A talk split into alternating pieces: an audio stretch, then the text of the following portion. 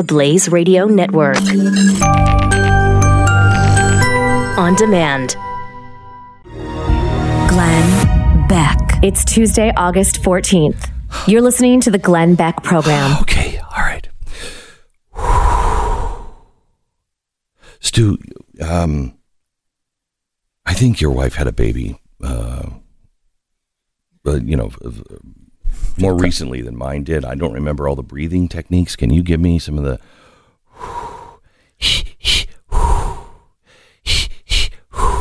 I just... I think we all need to do this. We all need some breathing techniques, because I'm going to play some audio from uh, Chris Cuomo that um, may make you feel like you're about to have a baby, even if you're a man. You may have a child go through the penile canal. It's going to be that painful. Here's Chris Cuomo last night on uh, Antifa. You attack cops, you slap the media, you are in the wrong, period. But, but I argue to you tonight, all punches are not equal morally. In the eyes of the law, okay. yes. Yes, yes. But in the eyes of good and evil, oh. here's the argument. Uh-huh. If you're a punk who comes to start trouble in a mask and hurt people, you're not about any virtuous cause. Uh-huh. You're just somebody who's going to be held to the standard of doing something wrong. Right. But when someone comes to call out bigots mm-hmm. and it gets hot, mm-hmm. even physical, physical, are they equally wrong? Stop! As the bigot they are. F- Stop!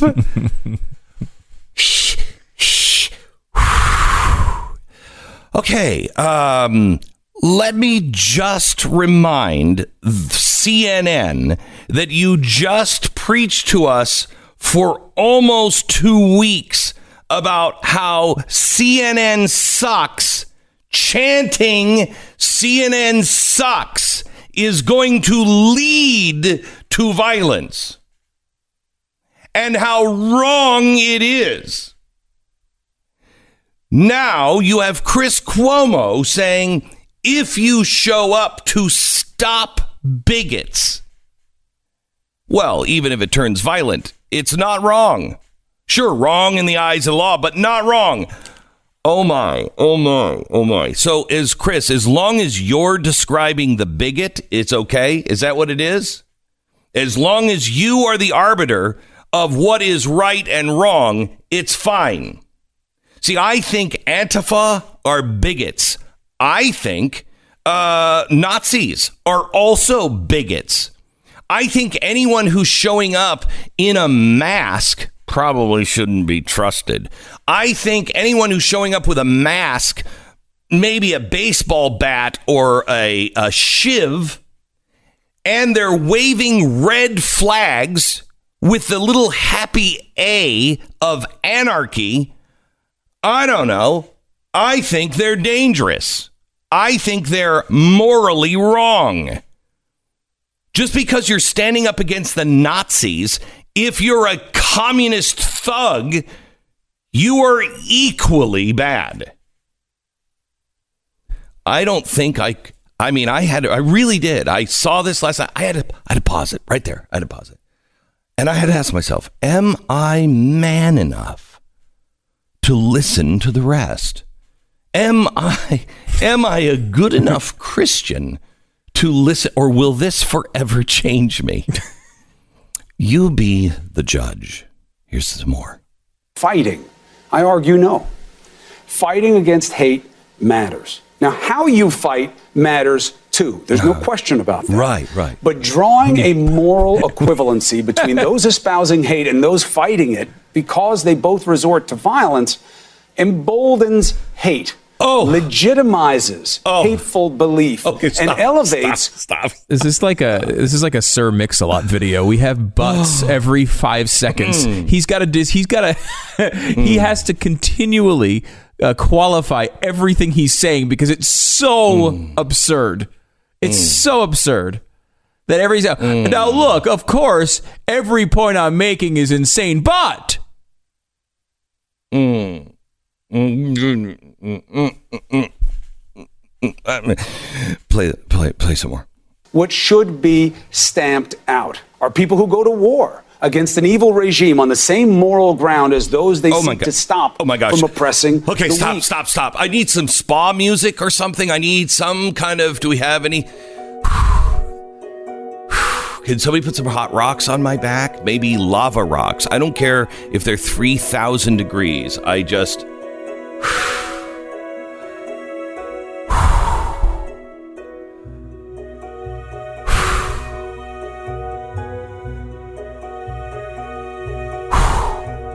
Okay. Okay. so, so Chris is making the point that it it matters because, I mean, war. I mean, is anybody thinking we're not morally justified to go to war against, you know, an evil regime? Well, um... no, but see, Chris, here's the difference. You got to give me the spa music. I'll lose my mind. Uh, here's the difference, Chris. Um, war is something that we all decide as a people to engage in as a nation with certain laws, the Geneva Convention, and we wear uniforms. Okay, there's a difference between mob justice and an army. I, you know, it's one thing to be wrong, but it is another thing. He talks about how standing by hate legitimizes the hate. What the hell do you think you and C N N and all of your buddies are doing with Antifa? You are legitimizing them. And Chris, they hate your guts. Now, that's fine. That's fine. There's lots of people that I will stand up for their right to speak. To speak. I will stand up for that right. And I know they hate my guts. Alex Jones hates my guts, and he is no pal of mine. I don't hate him, as my mother taught. I just really dislike the things that he does. That's what separates me from the animals. That's what separates, oh, I don't know, civilization from anarchy. Hey, anarchy starts with an A, and those guys wearing black. Oh, they're wearing the A of anarchy, too. But he's not finished. Here's some more. That's all. That's all. That's all you have so far. Thank God. Okay, good. Thank you. Uh, may I just may I just uh, play for Chris, Chris Cuomo? Um, you know, this, the peaceful protesters that just came to stand against hate. Okay. That's all they did. They stand against hate. Um, I just like to play this clip from those peaceful protesters when they were asked on the street, if Donald Trump showed up now, what would you do? Go ahead. We are asking people what they would do if President Trump were to show up at this march. Some of the answers have been pretty stunning. Uh, here they are. What would you do if Donald Trump showed up at the front? I would murder him for the people. You gotta take him down. You gotta take him down. If it came down to it and it was a group effort, we'd have to do him like Gaddafi. We'd have to do him like Gaddafi. I would just, I'd smack him. Smack him? You just smack him. I want to smack the out of him. I want to smack the ass out of him. That's great. And it goes on from there. So it's wonderful. These are just wonderful people. They're just peaceful protesters that are wearing masks saying we would drag him through the streets like Gaddafi. Well, uh, they were standing up to bigotry, Glenn. You're right. Which is morally, You're right. Uh, it's on a You're pedestal. Right. That's where I put it.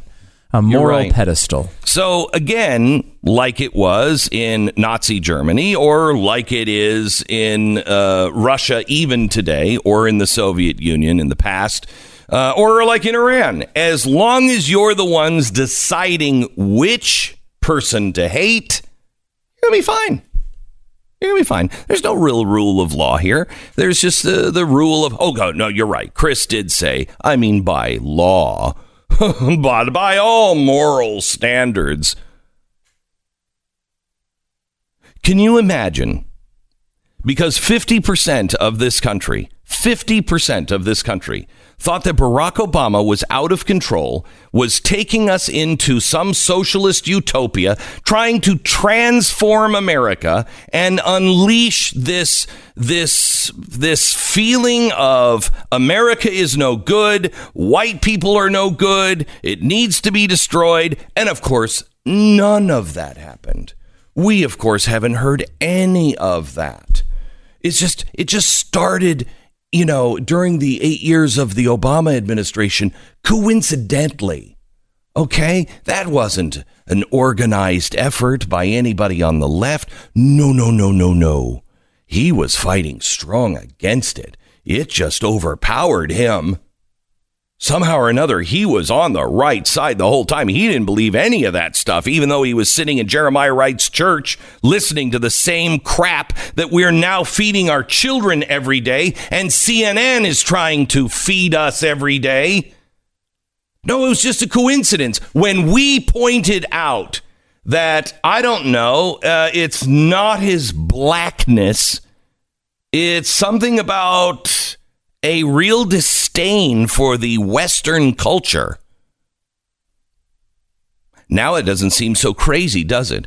But if I would have gone on to Fox and said, hey, he's a fascist, like C N N is saying about Donald Trump.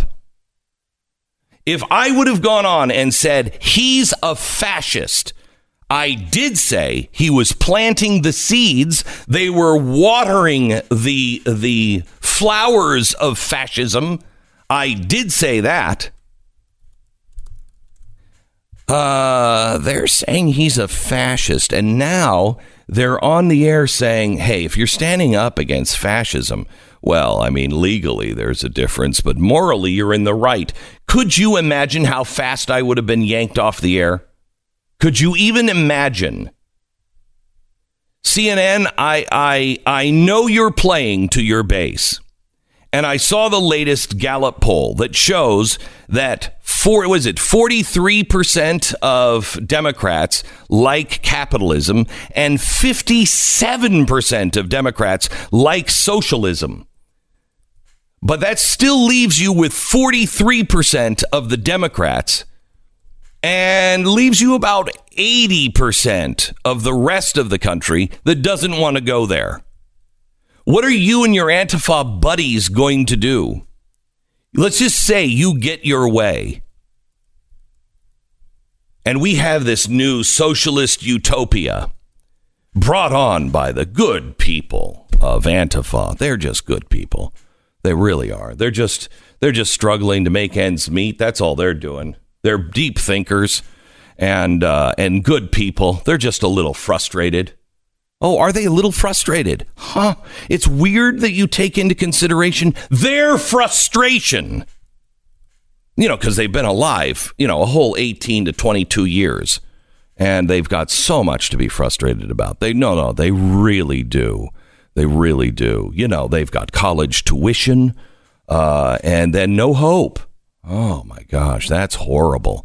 Hey, who gave them that uh, uh, college tuition that they have to pay and is indebted them? Oh, I remember them. They signed up for it.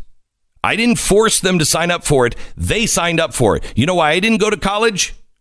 Uh, because I couldn't afford it. My parents wouldn't uh, pay for it. And so what was I going to do? I didn't have the money. So I just went out and made it on my own. Oh, they've, they're they're so frustrated. They were promised a job. Who promised them that? Oh, I remember. People like you. That's right. People like you that promised them the sky, told them that they were special, gave them all kinds of awards for doing absolutely nothing. Hey, congratulations. You came in last. And in today's class, last is first. I think it's in the Bible, but we don't read it anymore. He who comes in last is first. I think that's in the Bible. Here's your award and trophy. It was you. It was you. And you take no responsibility for it. It is our universities that are teaching that there is no truth. And that one, that one, my friend, is on us, because we're still sending our kids into the slaughterhouse.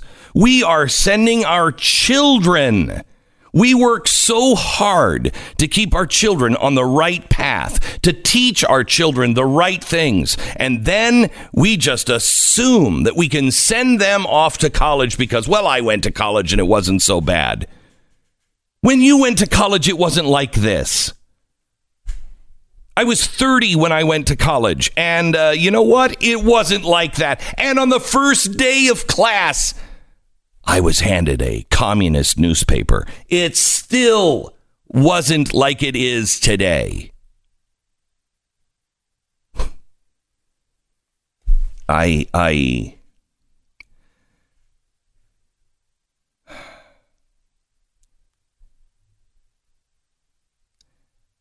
I don't want to come on every day and just rant about them, because it's really not about them.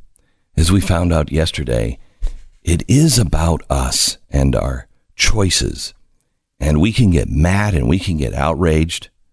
We need to be aware of who these people are and what they're doing. But beyond that, it is our choice.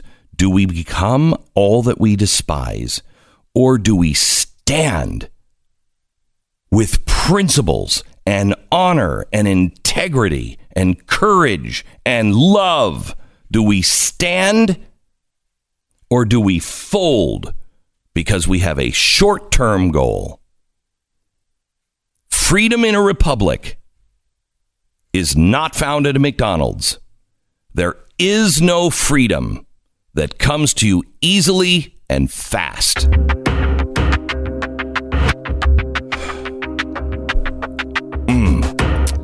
All right, our sponsor this half hour is uh, Casper. Oh, you know, sometimes you get up and you just really hurt and you're like, I can't go up another day. Other days you get up, you wake up and you see, oh, today's the day I've got to talk about frickin' Chris Cuomo. And you just want to go back to bed. Well, I would rather be in my Casper mattress right now than sitting here with you. Um, Casper mattress has a... Um, And a remarkable mattress made out of uh, foam that they invented um, that is breathable, so it doesn't make uh, you, you know, fires of hell hot and you're sweating all night long. And it ships for free in a box so small that you're not going to believe that it holds a mattress. You just open it up, put it on the bed, and uh, you sleep on it for one hundred nights. If you don't love it, you call them and they come and pick it up, and they refund every penny, no questions asked.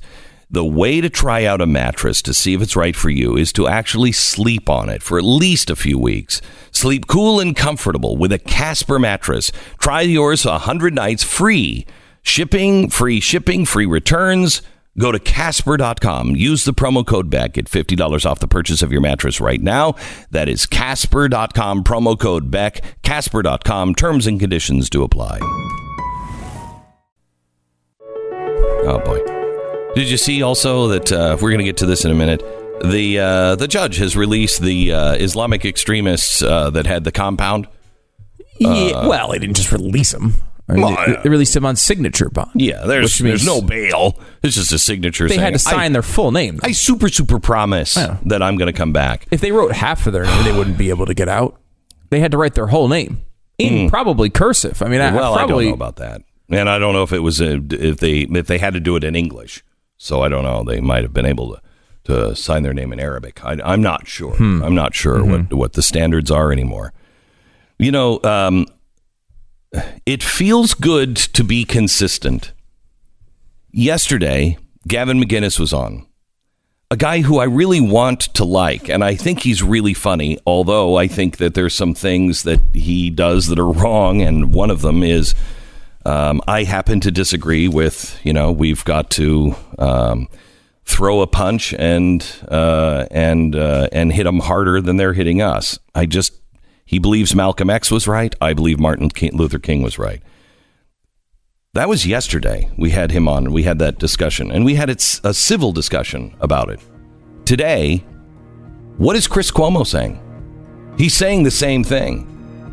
Just, I get to pick which side is right. He's picking Antifa, and he's saying, hey, if you have to throw a few punches to stop the Nazis, you're good. Same thing. Do not Glenn become Beck. all that you despise. Mercury.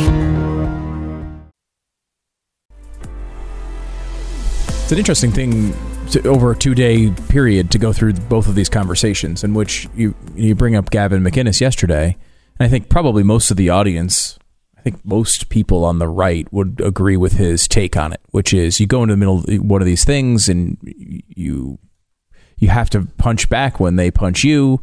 Um, and, you know, the idea that you make moves like that, and you, you put yourself in those positions, right? Yeah. Um, the the idea of fighting, right? Like that's mm-hmm. a, you want to do that because you're right, because the Bill of Rights is right, and mm-hmm. there, and Antifa's wrong. And I think mm-hmm. everybody in the audience agrees with that part mm-hmm. of it. Where then you listen to Chris Cuomo today, and I think the same people probably come back and, and, and I understand it, would listen to Chris Cuomo's rant and say, Chris Cuomo's insane. How can he say those things? What do you mean you can punch back and, uh, you know, and, and, and use violence? It's, it's it's justified in certain circumstances. Morally. He's going further than Gavin did. Yeah. Gavin but, uh, said you can go, and if they throw the first punch, you um you have a right to punch back. Um, what Cuomo is saying is if you're standing against a Nazi, you have a right to throw the first punch. He didn't use those words exactly, but but he is, said he said when you were there to stop bigots, yes. right? Uh, and, and he doesn't say that they have to hit you first. Uh, Where Gavin was very clear yesterday, they have to throw the first punch. Yeah, it's just it's interesting that you have uh, you have both of those things back to back, because I think the what you want to do, right, is to try to be as consistent as possible on mm-hmm. those on those two things. The, mm-hmm. And I guess this makes more of a conservative general point, in that when you have a, an issue that you are handling in two different ways, when one person gets to decide whether it's right or wrong. Yes. In this case, Cuomo decides that one side is bad and one side is good. Therefore, the just the actions of the side that's good Correct. are justified. Correct. And we can make that same point, right? Yeah. Like we could always say, you know, we don't like the way this group does things, so that we get to treat them differently. It is why there is a rule of law. Yeah. And, and to Cuomo's credit, he does say legally there's no difference, but morally there is. And, you know, that may be true. I think morally you feel, I feel, we talked about this earlier this morning. If if you're in a room with Adolf Hitler, morally, yeah, yeah. you punch the guy in the face, you punch the guy in the face, and I don't right. feel all that bad about it. Nope. Uh, so I get it. You know, uh, what he's what he's asking, what he's what he is condoning is a lynch mob. And remember, lynch mobs can go any, any direction. Yeah, they, you know, they're famously used for very negative race, racial purposes, uh, but they're never a good idea, right? Mm-hmm. Like mob well, justice has been very clearly, you know, uh, it was one of the reasons we created this country the way we did, which was to avoid as much mob justice as possible. There's not a ton of, I mean, you know, there's not a ton of examples where those things that where that turns out well. Uh, you know, I guess Gaddafi would be the case that uh, that people would talk about as being a positive, as uh, as you remember Hillary praising it in the campaign. Yep. She loved it. Yep. You know, uh, we came, we saw, he's dead, right? Um, and then you see the same thing now being uh, echoed by almost definitely a supporter of the left, who is out there saying the same thing about Donald Trump publicly and, on camera. And you know what's interesting is um, uh, the Nazis sent their Antifa out, their brown shirts, and uh, they all dressed in uniform, and they all beat people into submission until they would salute. People to get the entire nation to give the Hitler salute was not easy.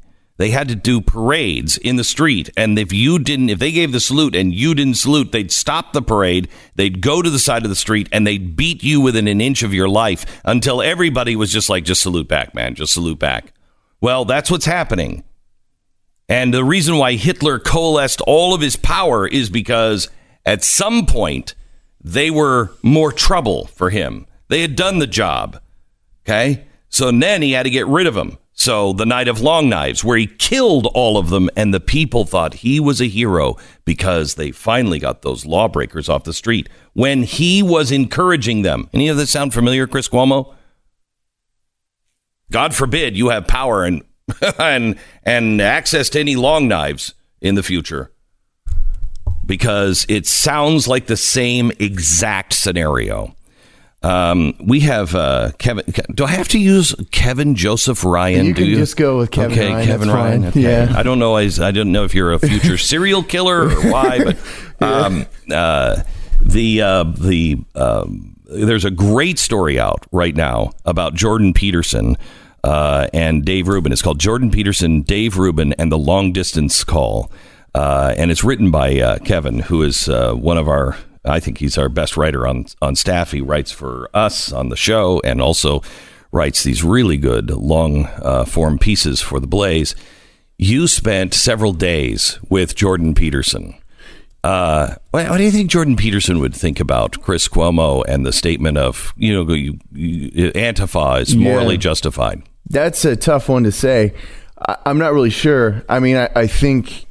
If I were to guess, I would think Peterson, who's who's no fan of the left, would object to it. Yeah, I think um, he's he's a peaceful guy. He is, I, and that's kind of the misconception that um, we're hearing a lot mm-hmm. is that he's this this kind of um, rabble rouser, this person who's like trying to stoke the flames and and cause this um, cultural disharmony. Um, you had a chance to sit mm-hmm. backstage at a couple of his shows yeah. and also meet with him privately. Did you know who he was? I mean, were, were you really up to speed on him before you even asked for this interview? I was, absolutely. Okay. And um, I, my entry to Jordan Peterson was his, um, his more the psychology mm-hmm. side of things, um, and his his kind of like self-help message. Yeah. And his direct message to people, like basically clean your room, get your act together, very direct message, uh, very, I consider positive. Um, and really it shouldn't be, there's nothing really revolutionary about that. No. It shouldn't be. No. But we're kind of living in a time where, um, for some reason that is revolutionary to say that to people, take yeah. responsibility. It's weird to hear because reading your piece, it's like, you get you get the sense it's like a you know he's like a rock star. Yeah, you know, it's definitely what it feels like. And we were at the, one of the shows that you yeah, wrote is about, a rock star. and it, and it is that's yeah. what it feels like when you're there. But it's like a guy he's just not, he's just this guy on stage talking about things that should be for every you know every person. He's he's like a smart version of device. Your dad, you yeah. know, or a smart version of your mom. He's saying the yeah. things that your mom yeah. either said or should have said. Um, he's just saying them in a very educated uh, uh, way.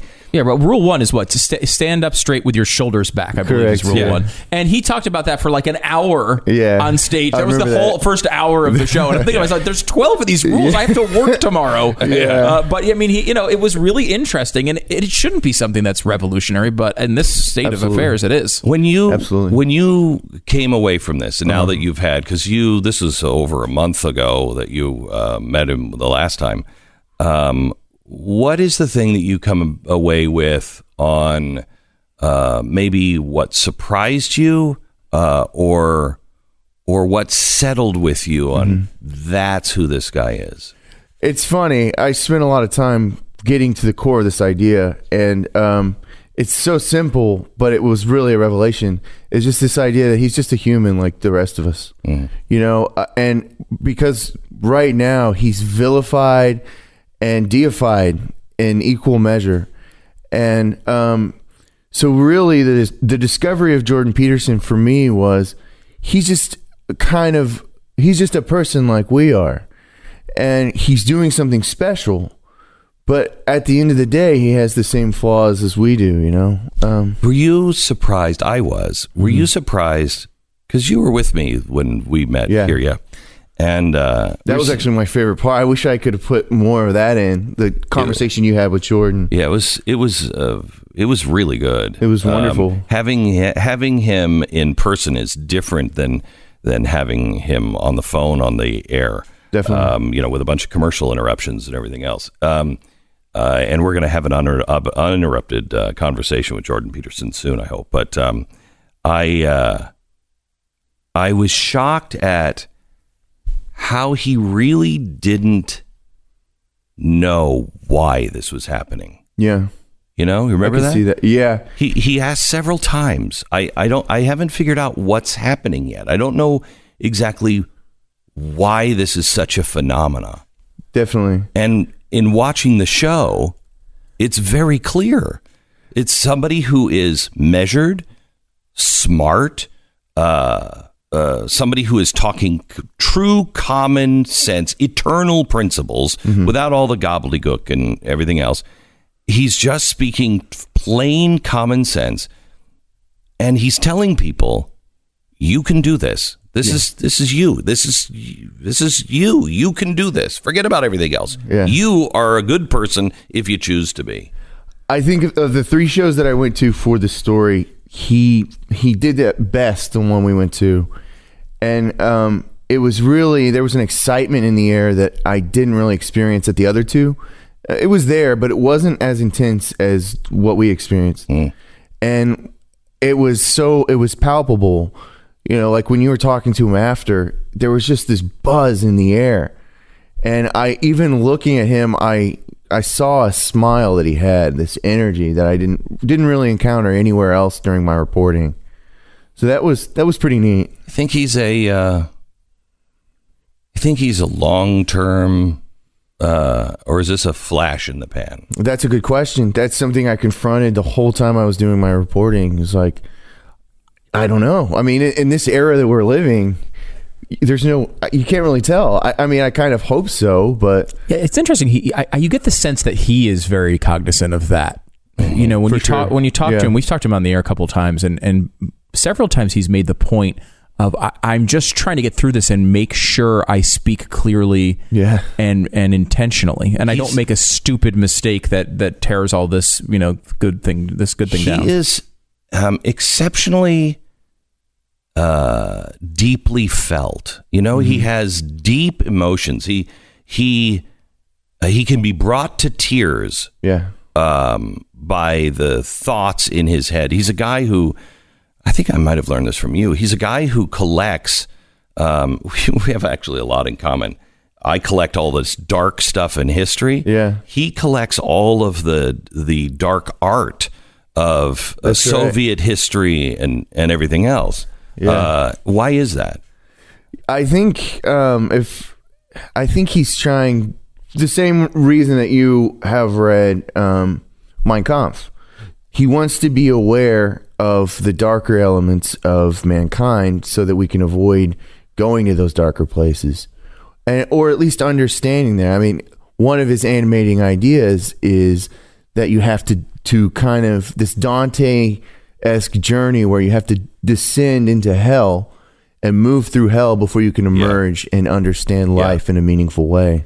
Do you, um, because I had a, I mean, we were sitting next to each other in the show, and I, yeah. I don't know if I said this to you during the show. I know I said it after. I don't even know if I understood the first twenty minutes. Definitely. I, mean, I was right? in the same boat. Yeah. Right. I mean, and we're pretty, you know, we're we're yeah. fairly educated people, and I had yeah. a hard time. How much of his audience do you think really grasps more than eighty percent of what he's saying? Because he's so deep. He is. And here's what I really admire about his audience. I think a lot of them do, but even if like uh, even if they only grasped on the bottom line principles, yeah. I think he words them so that, like in his words, they're all implementable. Everything he says is, even if it's very abstract, it, it's something that you can be brought to life in a physical, real world way. That right. It, I mean, just kind of like a counselor would. That that advice level. Uh, and I think he excels on that at, on that level. And I think that the audience, they know they don't catch it all, and they're Definitely. intellectually, instead of pretending, yeah, they're intellectually honest enough to go, well, I only get about this much of it, but yeah. I'm trying to understand the rest. Yeah, I mean, it's it, it is not only he's taking us on a journey that he's been on for a while, definitely, but I think everybody in his audience is on that same journey, and they're yeah. looking for those same things, and it's it's it was nice to be around intellectually honest people. I agree. Yeah, that's that's the word for it. Yeah. Um, thanks so much, Kevin. It's Absolutely. a great, great story. Uh, you need to find it. It's on The Blaze, the front page now of The Blaze. It's a long, how many words? Uh, six and a half thousand. Yeah. Can you guys do one hundred forty yeah. characters next time? Yeah. You bet. Yeah. Uh, but it's a that. great story of what happened backstage. Dave Rubin uh, and uh, Jordan Peterson. Check it out on The Blaze now. Thanks, Kevin. Awesome. Thank All right. You. Sponsor this half hour is SimpliSafe. SimpliSafe Home Security. Great security system. I don't know why anybody's worried about security. I mean, it's not like anybody is out there saying that, you know, they deserve your stuff. Um, but uh, SimpliSafe is the company that will make sure that your stuff remains your stuff. Uh, protecting your family, protecting your stuff. It's SimpliSafe. Without all contracts, without any wiring, um, you actually own the system. It is state of the art. And the nice thing is it's it's movable. I mean, if you live in an apartment, you can put it in an apartment and you don't have to drill any holes in anything. You, uh, you're living in a house and you're going to move to a new house. You can bring it with you. It's fantastic. And it protects you against intruders, fires, leaks, burst pipes, all of it. And to monitor for police and fire dispatch twenty-four seven, it's only fourteen dollars and ninety-nine cents a month. So um, order your SimpliSafe system today. Get ten percent off. Visit Simply Safe Beck dot com. That's Simply Safe Beck dot com. Get ten percent off your home security system at Simply Safe Beck dot com. Glenn Beck. Okay, we all heard about that horrible, horrible domestic abuse case. Um, you know, also, you know, Islamic terror camp, um, where they were training kids, well, starving them, killing them or letting them die and then burying them in the da- in the sand uh, behind the behind the little tent there. Um, those guys, the judge didn't feel they needed to keep them, you know, on you know, in prison or, you know, in jail until the hearing. Uh, let them out, but no bail. You just sign your name here and you're gone. So they've let them go. American justice today. Glenn Beck, Mercury. Well, as I was getting ready to come into work this morning, I was uh, struck by the juxtaposition of two stories coming out of London today. Um, on one hand, the headline read, "Another terror attack in London." Here's what happened. Two people hospitalized, hospitalized last night after a vehicle intentionally rammed into a group of people outside of Parliament. That spot is a favorite amongst terrorists because people are congregating there. Hey, let's go kill them. In March of last year, four people were killed when a jihadist uh, drove his car into the crowd and jumped out and then started stabbing people. One of those people was a police officer. Terror attacks in London are getting worse and worse and worse. In June, three terrorists killed eight people on the London Bridge, then another attack in August, and then one uh, in September. Now, the first step to recovery, and I say this as a recovering alcoholic, is admitting you have a problem. But the London mayor, uh, Sadiq Khan, doesn't think it's anything out of the ordinary. He's like, ah, this is no big deal. He actually said that all of the terrorist attacks are simply, quote, part and parcel of living in a big city. Well, yeah, I guess if you're living in Beirut, uh, you know, generally not Western cities. Apparently, Khan's never heard of the twelve-step program, and he refuses to admit we have a problem. What he said there was similar to showing up to an addiction meeting, you know, smoking crack and just like, I, I, I, hang on just a second. Hang on. I have to drink out of this bag to clear my throat because I got a little crack smoke in my throat right now. Uh, you know, you can stop at any time. Any time. You just have to admit you have a problem. I don't have a problem. So if stage one is admitting you're having a problem, which they're failing at, Uh, never in any addiction program in the history of, you know, forever would step two be celebrate that problem. I got a problem. I alcohol controls my life. Drinks on me, everybody. Okay, so that brings me to the second story, the celebration.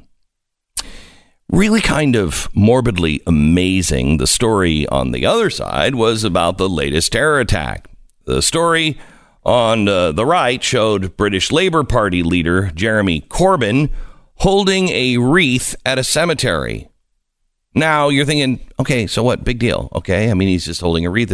Well, yeah, but he was putting on the grave. Well, that's where a wreath goes, Beck. I mean, it goes on graves. Yeah. Yeah, except this grave belonged to the terrorists that tortured and killed all of the Jewish athletes in the nineteen seventy-two Munich Olympics. Okay, I mean, okay, man. Okay, but maybe I have a little bit of a problem.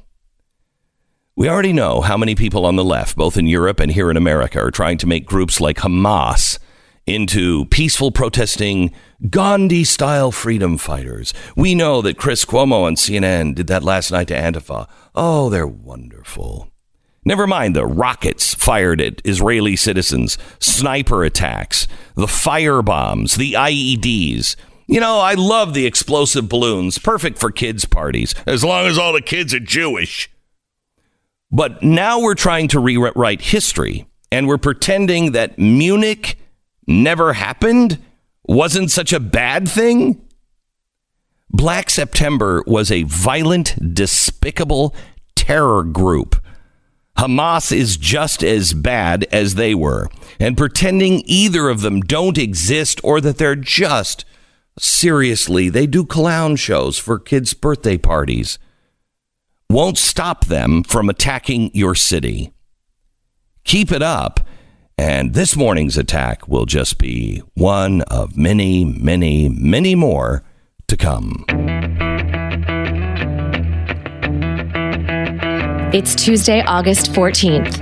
You're listening to the Glenn Beck Program. Get in, get in. Yeah, being blown up is just part of everyday life in any city. It's, okay, so the guy on the bus next to you has a suicide vest. Who hasn't seen that coming? I don't know. Uh, I think you have a problem. I think you have a problem. Denial. Denial. Uh, welcome to the uh, welcome to the program. Um, What else is on the uh, plate here, Stu? There was something that we were... Not the R word, not yet. Not yet. Um, not well, yet. We were talking about Peter Strzok a little bit. Uh, oh, yeah, Peter Strzok. That before, was... and, and the incredible sacrifices he's made uh, for our country. Did you donate yet?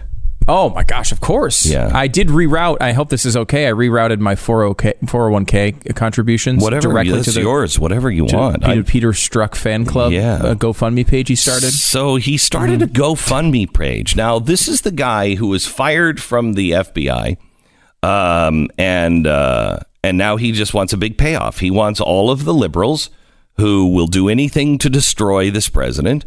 Uh, he wants a big payoff now. And he's uh, he went on to uh, um, what do you call it? Um, Twitter? No, you know, not Twitter. He set GoFundMe, and uh, he set up a GoFundMe page. And at first, he said, "Look, I just, I mean, I've really served my country." And I, I do you have the exact? Yeah, I verbiage? Can pull this up here in a second. It's really wonderful. He's only, he's never, you know, obviously not a lot of F B I agents are popping on Twitter all this all the time. Yeah. Um. So he didn't have a, t- a Twitter account set up. Mm. Uh. He did mm. eventually, um, uh, eventually post one yesterday. Mm-hmm. Uh. Let's mm. see if I can. I think it's because uh, he. I feel really bad for him. Now he was fired because. Um, the F B I, the um, the internal investigation shows that, yeah, he is probably not a good guy and probably not. He probably had it out for the president. Uh, and he also may have uh, just overlooked a few things on the Clinton investigation. So now this good, great, decent, honorable man is out, uh, unjustly fired. This, yeah, this is what his law firm writes. Late Friday afternoon, the deputy director of the F B I overruled the F B I's Office of Professional Responsibility and mm. departed from established precedent by mm. firing twenty-one-year uh, F B I veteran oh. Peter Strzok. In doing so, he reversed the decision of a career of career F B I officials mm. responsible for employee discipline. Mm. Who concluded through an independent review process that a sixty-day suspension and demotion from supervisory duties mm. was the appropriate punishment. Sure. The decision to fire Special Agent Strzok is not only a departure from typical bureau practice, but also contradicts Director Wray's testimony to Congress and mm. assurances that the F B I intended mm. to follow its regular mm-hmm, process mm-hmm. in this and all mm-hmm. personnel matters. Mm-hmm. The F B I and the American people deserve better. And Peter uh, writes, uh, deeply saddened by this decision, it has been mm. an honor to serve my country yeah. and work with the fine men and women of the F B I. Mm. And then a link to a GoFundMe page, which... What, he wanted to get one hundred fifty thousand dollars. Now, first of all, this is a guy who's been making one hundred thousand dollars for a long time. This is not uh, and like a uh, probably is going to have a pension much bigger than yours right. for the rest of his life. Yes. Number number. So that's number one. Mm-hmm. Number two, why is why would this person have a constituency? Think about this for a second. Mm-hmm. Yes, he privately tweeted negative things about the president. No, you know, so an illicit, in an illicit affair. And, and had an illicit affair. But yeah. you can understand that the right, you know, people on Trump's side of this argument are not mm. going to like this guy. Right. But why on earth, if you're on the left, would you like him?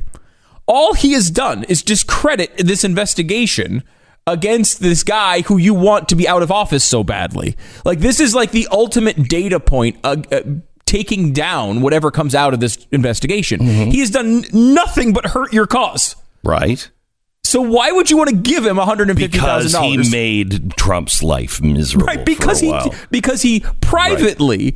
texted his girlfriend about how bad he thought Trump was. Now, one hundred fifty thousand dollars was the goal. Mm-hmm. This came out yesterday. Yes. Yesterday. Sign on today. What you will, of course, find is the new goal of three hundred fifty thousand dollars, because he went past one hundred fifty thousand dollars and past two hundred thousand dollars mm. and is now at two hundred fifty thousand dollars. He's raised a quarter of a million dollars in one day with one tweet mm. because while he was working, he was texting about the subject of his investigation in a negative fashion. Now, I don't want to, I want to be very clear that it was definitely not me that put together a GoFundMe page. I I think it's I think it's wrong, and uh, and the person I guess who did this for me. Uh, what's their goal? What's the goal? Uh, is this the thing? You, the goal seems to be one billion dollars. Well, we can always adjust that if we need to. Adjust I don't know if you can up. go any higher than I, a billion. Well, it's a billion dollars. Um, just because, well, go ahead, read the page. I and I didn't post this, sure, certainly not. Not I, because I think what Peter Strzok did was was wrong. This is uh, support for Glenn Beck. Yeah, Glenn Beck, a man who spent his entire life working to help to help keep us and our nation safe. Right. I mean, I didn't write that. Would I? I would if I would have written it. I would have written it in first person. This is obviously right. a third party. This is yeah, obviously a third party writing this. I don't know. Glenn Beck, a man who has spent his entire life working yeah. to help keep us and our sa- nation safe, have, has been contemplating if GoFundMe could provide an authentic way to capture his incredible service to this country. I don't know. I don't know if it can. Well, why would it? You're not asking that, though. But I'm not asking. No, no, no, okay. no. I'm just saying, can money really compensate mm. for what I've done? Mm. He needs your help. Uh-huh. For the last year, Glenn, his work and his character have been mm. the target of highly politicized curiosity, yeah. including frequent doubts about whether GoFundMe can truly honor his personal sacrifice to the full extent it de- deserves. That has been the question on many people's lips. All funds raised on this GoFundMe will be put into a foldable leather currency this receptacle. A, this is a very special leather pouch, if you will, okay. uh, that'll be kept, and uh, I will keep it close to me. In fact, okay. I will keep it on my person at all times. That's quite a promise. Yes. Uh, and then will be distributed at Glenn's patriotic discretion yes. to local merchants and service providers. Could you just repeat the beginning of that sentence? Just the patriotic part. Uh, uh, it will be distributed at Glenn's patriotic discretion. Patriotic discretion. discretion. Okay. Yes. We are asking you to support a man who has dedicated his life my to defending life. America. My whole life. Not part of my life. No. My whole life. Uh, defending America, to stand up for the freedoms of which this country was built Amen. and a government that truly serves the people by Amen. protecting all Americans, all Americans, including dedicated government employees, from right. constantly being sub, uh, subjected to the whims and influence of politicians, and fill in other impressive sounding details before posting. And I, I okay, think, that uh, was. I don't think they finished that one off, but yeah, I'm gonna have no, to. We, We also, was, I, mean, I, could, I can only do so much. See, this is the problem. You know, you want something done right, you got to do it yourself. Right, and you wouldn't. You, know? you wouldn't. But I didn't do that. I wasn't involved in this. We but also, I bet that's what that person is thinking. We appreciate uh, your help by spreading the word about this GoFundMe yeah. by sharing this link, GoFundMe.com mm-hmm. slash support for Glenn Beck.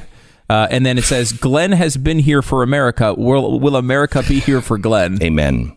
Amen. My wife. Amen. I'm just saying. So th- this is you because of your Look, personal sacrifice throughout your life. Someone, a third party, has determined it's appropriate, me. not you, yes, appropriate to post a GoFundMe with the goal, by the way, may I state this again, of one billion dollars. one billion dollars. And uh, that may not be appropriate. That may not show the proper gratitude for what I and, quite honestly, Peter Strzok have done for this great nation. Right. You know what I mean? So you're not... I want to make sure I understand one thing, though. Yes. That you didn't just see that Peter Strzok is struck gold uh, and has co- raised a quarter of a million dollars in a day uh, because he's scamming a bunch of people. You're not trying to take advantage of that. I want to make sure I, I understand what's happening here.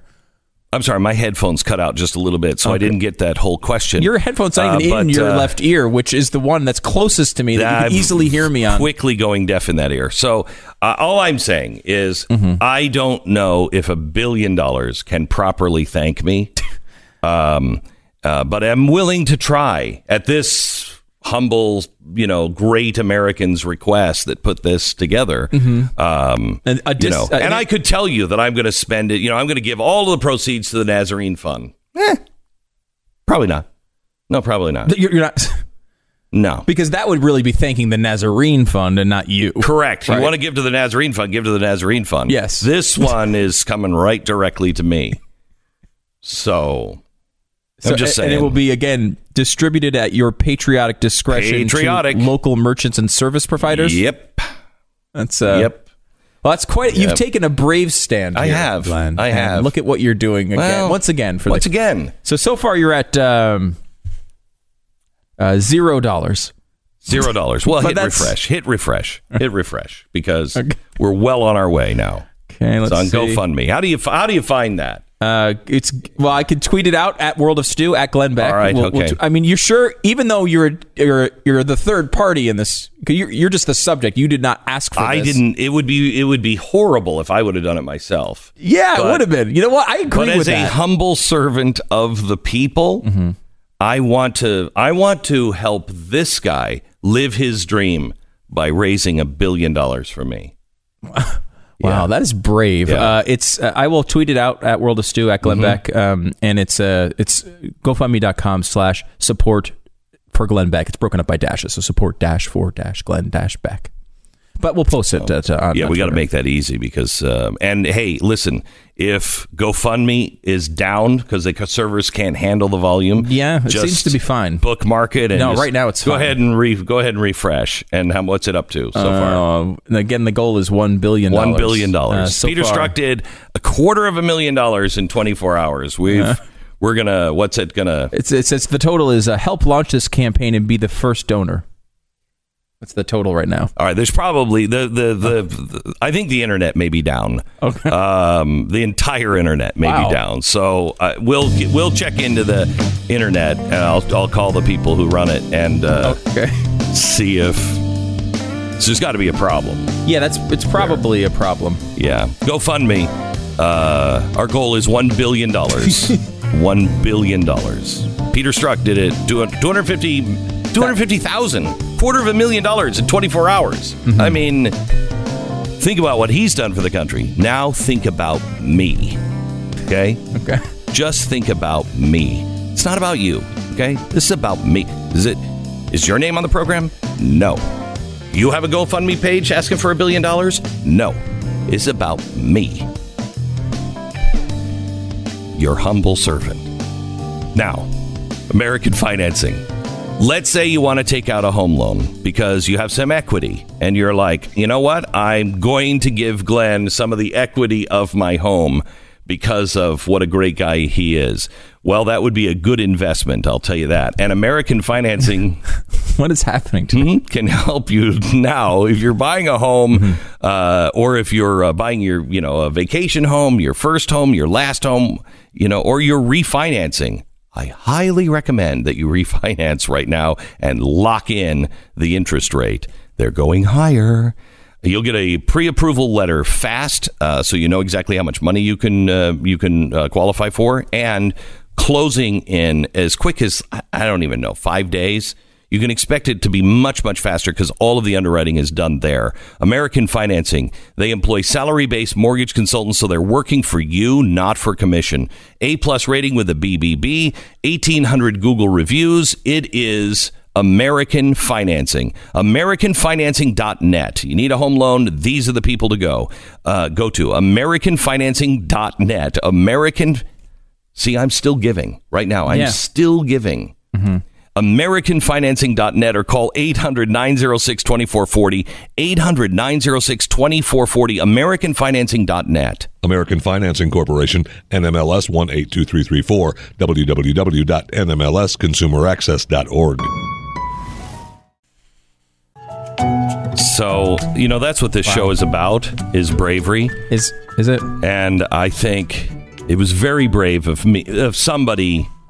on my behalf, mm-hmm. uh, unbeknownst to me entirely, to post that GoFundMe page of a billion dollars.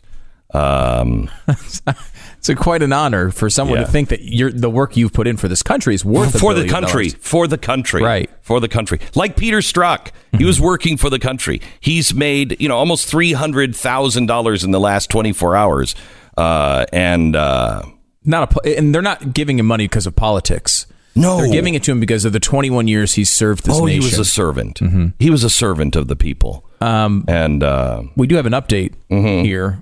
Uh, Elizabeth Fanko. Elizabeth Fanko. Has donated uh, five dollars.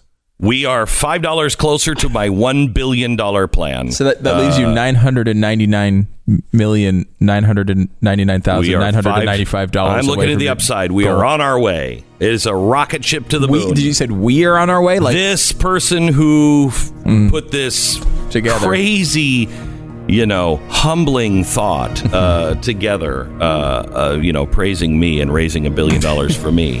Uh, it's they're on their way. You're listening to the Glenn Beck program. We have an important phone call to take from Mark in Iowa. Hello, Mark. Go ahead. Mark. Hello, Glenn. Hey, yeah, how are as you? As a fellow catastrophist, I'm, I'm doing great. Thank you. Yeah, you bet. As a fellow catastrophist, I'd, I'd like to first greet you and say, uh, may you survive this seemingly pleasant morning. Yeah, well, seemingly. Um, but it's we're right, yeah. we're right away from, we're just around the corner from collapse. But go ahead. Well, which, which is why I, I have to... Uh, Bring bring to light this this controversial GoFundMe page that you have uh, that, that that someone has created. Yeah, not me, definitely um, not me. Peter Strzok no, created no. a Facebook page or a GoFundMe page. I think it's despicable. Three hundred thousand dollars he's raised in twenty four hours.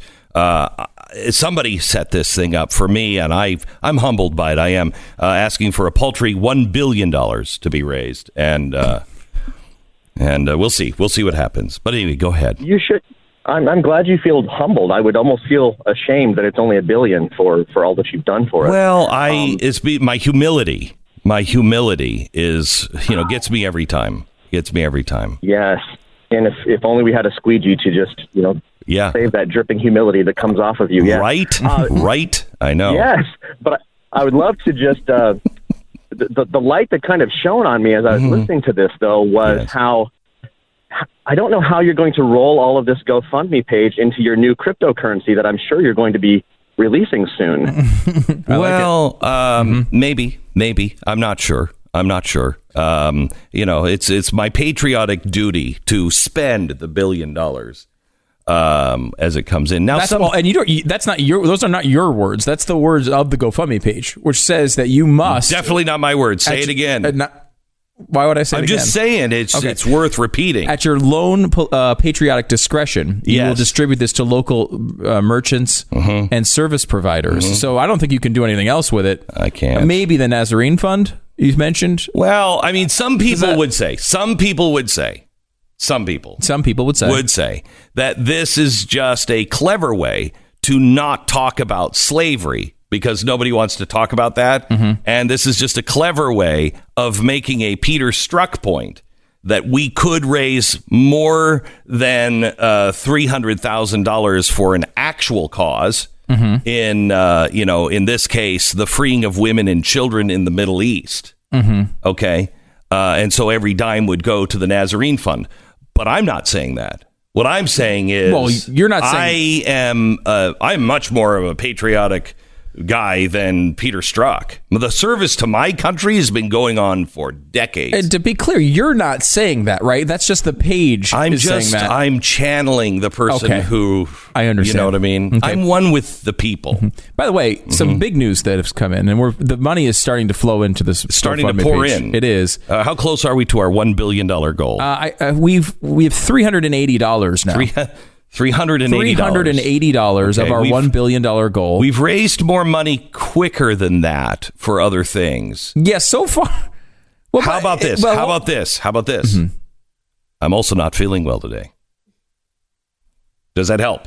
It probably does. That probably help? does. I am not feeling well today. Maybe, I know maybe it, you could contact that third party. You don't know who it is, and they could update the page. They could update the page. I'm feeling rather badly today. Oh no! Because that's I see that on GoFundMe, and once you get people by the heart, mm-hmm. you can't let them go. Yeah. You know, well, you've then, you've inspired a few here. Okay. Um, Thirty, I think thirty-one donors so far. Thirty-one, including proud Americans. A five-dollar donation uh-huh. that just came in. Yeah, just came in from the former president of the United States, Barack Obama. Barack. Yes. Obama. Yes. Really? And uh-huh. another five dollar donation that has just come in uh-huh. from Peter Strzok. From Peter Strzok. He says, for some way, reason, his, I don't believe those his donations. His message says, are... I love you, Lisa.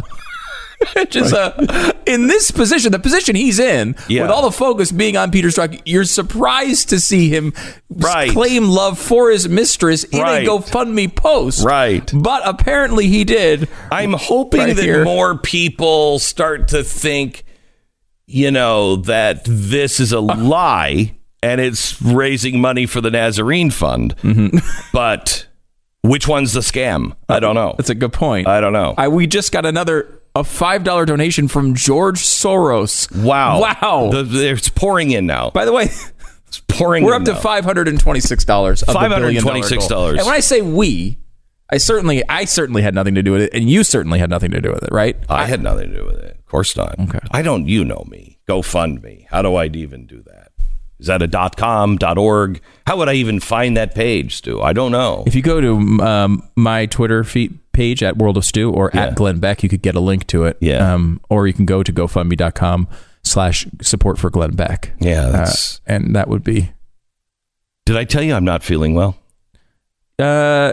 Not feeling well. I went to I went to E L O last night on my last dollar. Mm-hmm. My last dollar. Took my family and some some friends. I invited everybody I knew, any friend, even even distant friend, fr- people that I don't even really kind of like. I had so many tickets, I was just dumping them, and I couldn't think of anybody else that I could invite. Um, and uh, so I just had to give some of them away, you know. To strangers, because I couldn't think of anyone else that I would want to spend time with. Really? Yeah. I I, I mean, that's a kind of a legendary band. I would have I would have really loved to to see. Oh shoot! You were uh, you know you were available. I will, yeah. Oh, I just assumed that you couldn't go. Oh. Yeah. Darn it. Mm. So I was there on my last uh, my last my last dime, not feeling well, mm-hmm. of course, because uh, I I could be taken at any time. And wouldn't it be a good time to show me how much you appreciate all the patriotic stuff that I've done for the country? That's what this listener is saying, not me. Right. That would be arrogant of me to say something like that. You would be really arrogant because you'd be saying yeah. it about yourself. Right, right. Um, but I'm not. Oh, boy. I feel like a lung is going. Mm-hmm. Um But uh, anyway, what, what are you up to now on the? Well, Go we just got a page? we just got a donation from Che Guevara. Okay, he's uh, dead. Which is he's All right, been this gone is not a helping. long time. But not... uh, seven hundred and sixty-five dollars. Seven hundred and sixty-five dollars. Mm-hmm. And this is again, you had nothing to. Do you remember those shows? Remember the shows we used to do on Fox that you watched and you listened and you you and, how much I did for you. Mm-hmm. Really, to no benefit to myself.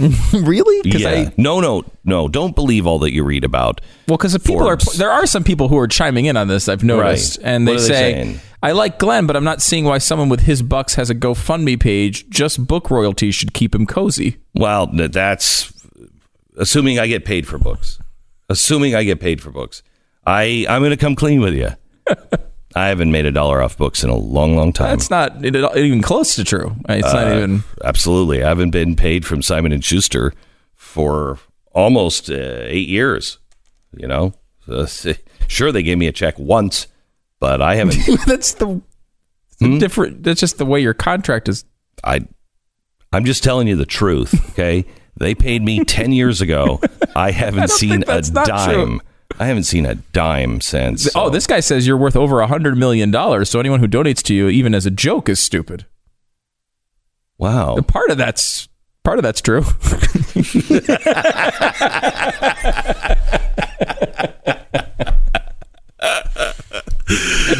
yeah, yeah, part of that is.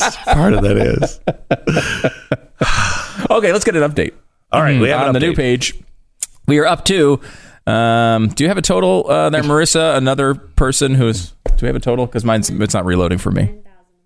One thousand. Oh my God, we are we are one thousand dollars. We're chipping it away. One thousand dollars away, uh, or or closer to our one billion dollar goal. Yeah, a thousand plus a thousand's not a billion, so we're yeah. not a thousand dollars away. But no, we're yeah, we're a thousand dollars closer though. Mm-hmm. You know, just a few minutes ago, we were a thousand dollars farther away from a billion than we are now. Do you think that this seems uh, any more pathetic than what Peter Strzok is doing? Because I know you have nothing to do with this, but the person who's raising money for you mm-hmm. to, and, and to honor your incredible service to this country, right? Uh, who gets fired and, and then uh, Strzok gets fired, throws a tweet up with a GoFundMe yeah. link. And then yeah. the left all rushes to just pour money. How many resistance millionaires are we going to make out of this thing? How many times are we going to make another millionaire out of some resistance figure who mm-hmm. says nasty things about Donald Trump, and then everybody on the left just throws their money at them? Let me remind you this. Let me remind you this. Okay, while while he was while he was you know diddling with his girlfriend, uh, he was serving his country by looking the other way. You know, on the Clinton scandal, uh, definitely, you know, waiting for the right moment, you know, six months later to look into all of the emails that uh, supposedly were deleted. But no, they were actually, you know, right there with him. Uh, and he didn't look into it, and diddling with his girlfriend, talking junk and smack about Donald Trump. Doesn't that man deserve three hundred thousand dollars in free money plus his pension and everything else from... I mean, seriously. Incredible. I mean, even if you are, you you just cannot stand Donald Trump, wanted him to lose to Hillary Clinton more than anything in the world, right? If you go back and look at this, the, the way the reports have come out since, Strzok's uh, hesitance to go into the Wiener files, okay, at the time, delayed that news coming out mm-hmm. until ten days or whatever it was before mm-hmm. the election. Mm-hmm. Now, if mm-hmm. Comey would have found out about that earlier, mm-hmm. the speculation is he would have looked into it earlier. Mm-hmm. But it was Strzok who delayed this mm-hmm. and made it so close that so the impact may have affected the election results. Yeah. So even if you don't like Trump, Peter Strzok, Peter Strzok may have ruined the election for you. Yes. Like, it, it, all evidence points to the fact that his presence here has been a negative on your uh, efforts to get Donald Trump out of the White House. Mm-hmm. And yet you're still handing him three hundred thousand dollars. No, for his patriotic duty. Because now, because the left just loves hear, the F B I so when you much. Hear, when you hear, Ugh. when you hear my name, do you not automatically also hear? No, that never. I think so. That's why people are giving in droves right now. You're right, actually. The numbers are not reflecting it, quite honestly. Well, but I bet you we are closer to a billion dollars than you think. Well, the in, the internet is not a. It's not mm-hmm, fast, mm-hmm, right? It's not instant. Mm-hmm, okay, right. It right. takes a delay. Some processing. But we are getting some uh, mm-hmm, donations coming in. Mm-hmm, like well, fifty dollars from Jay Wright, um, five dollars from Karl Marx. five dollars from Rahm Emanuel. Okay. Um, five dollars from Alex Jones. ten dollars has just come in from Woodrow Wilson. Wow. wow, Woodrow. That's oh, unlikely because that you've been critical of him. But it's it shows uh, how patriotic I am. Yeah, I guess you know so. That Woodrow is is is doing that. Mm-hmm. Uh, that is fantastic. Five dollars from Saul Alinsky. Mm-hmm. He's just, dead too. Wow, which is weird. There's a lot of checkbooks from beyond uh, happening here. Yeah. Now here's one that's interesting because. Mm-hmm. Eric Holder has said he's running for president potentially, and he would donate to a conservative figure publicly, but five dollars from Eric Holder has that just is committed. How unifying I am. Wow. Okay. That's how mm-hmm. that's how patriotic I am. Mm-hmm. People from all sides. Some people might be saying that every penny of this is going to go to the Nazarene Fund to mm-hmm. to help uh, slaves, but I'm telling you right now, I'm spending it at the mall. Well. I think people like Maggie Brown, who gave one hundred dollars, right. might realize that it's going to the Nazarene Fund. Or but others like five dollars to Woodrow Wilson again, another five dollars from Woodrow Wilson. Well, Woodrow Wilson is, I mean, he's thinking, he's like, you know what? Then I just thought oh. of something else. Uh, wow, I just thought of another thing he just did. We have two separate donations coming in from Bernie Sanders now. Two. Two more from Hillary Clinton. Right. Another two from Woodrow.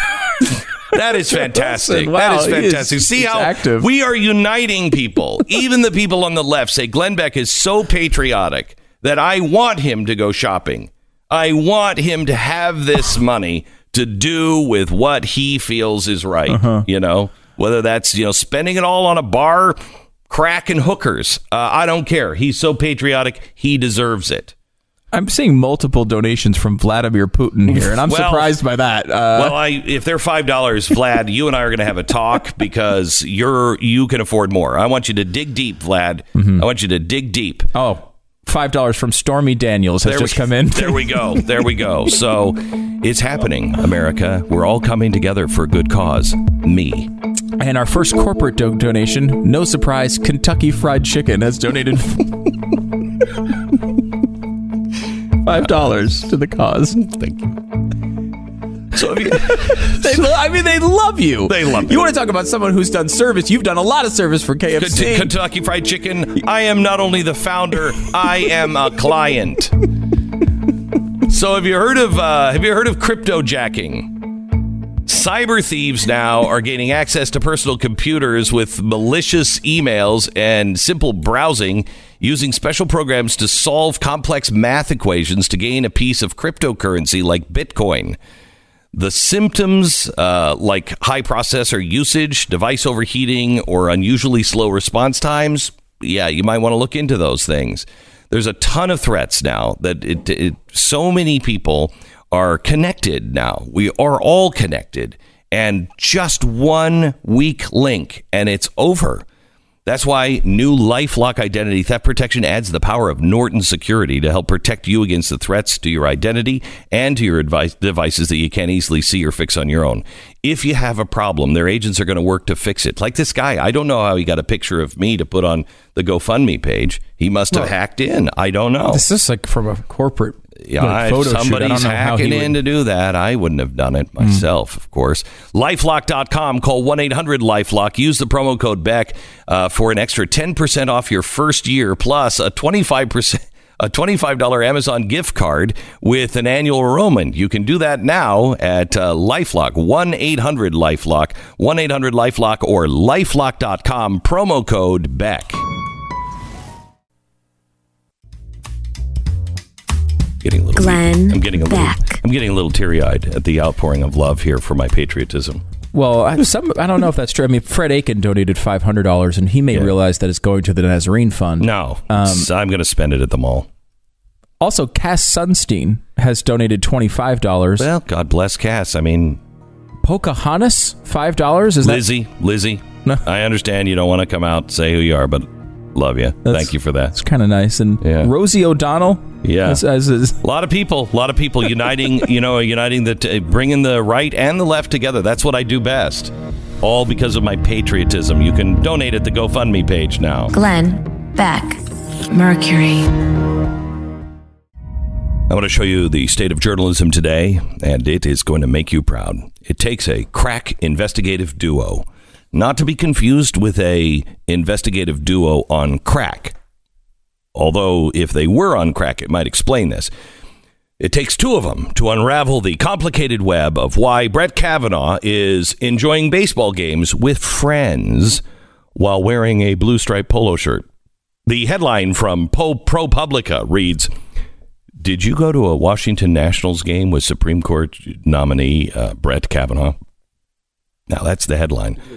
But when you... Hmm? Did you go with him or did you see him while you were there? That's a really specific uh, well, request. No, you just go with him. Okay. But, but, but mm-hmm. you know, that I'm sure those evil people are not going to fess up. So they're looking for people um, who may have captured him in a picture um, because, I don't know, he might have been with Lord Voldemort. We don't know. We don't know.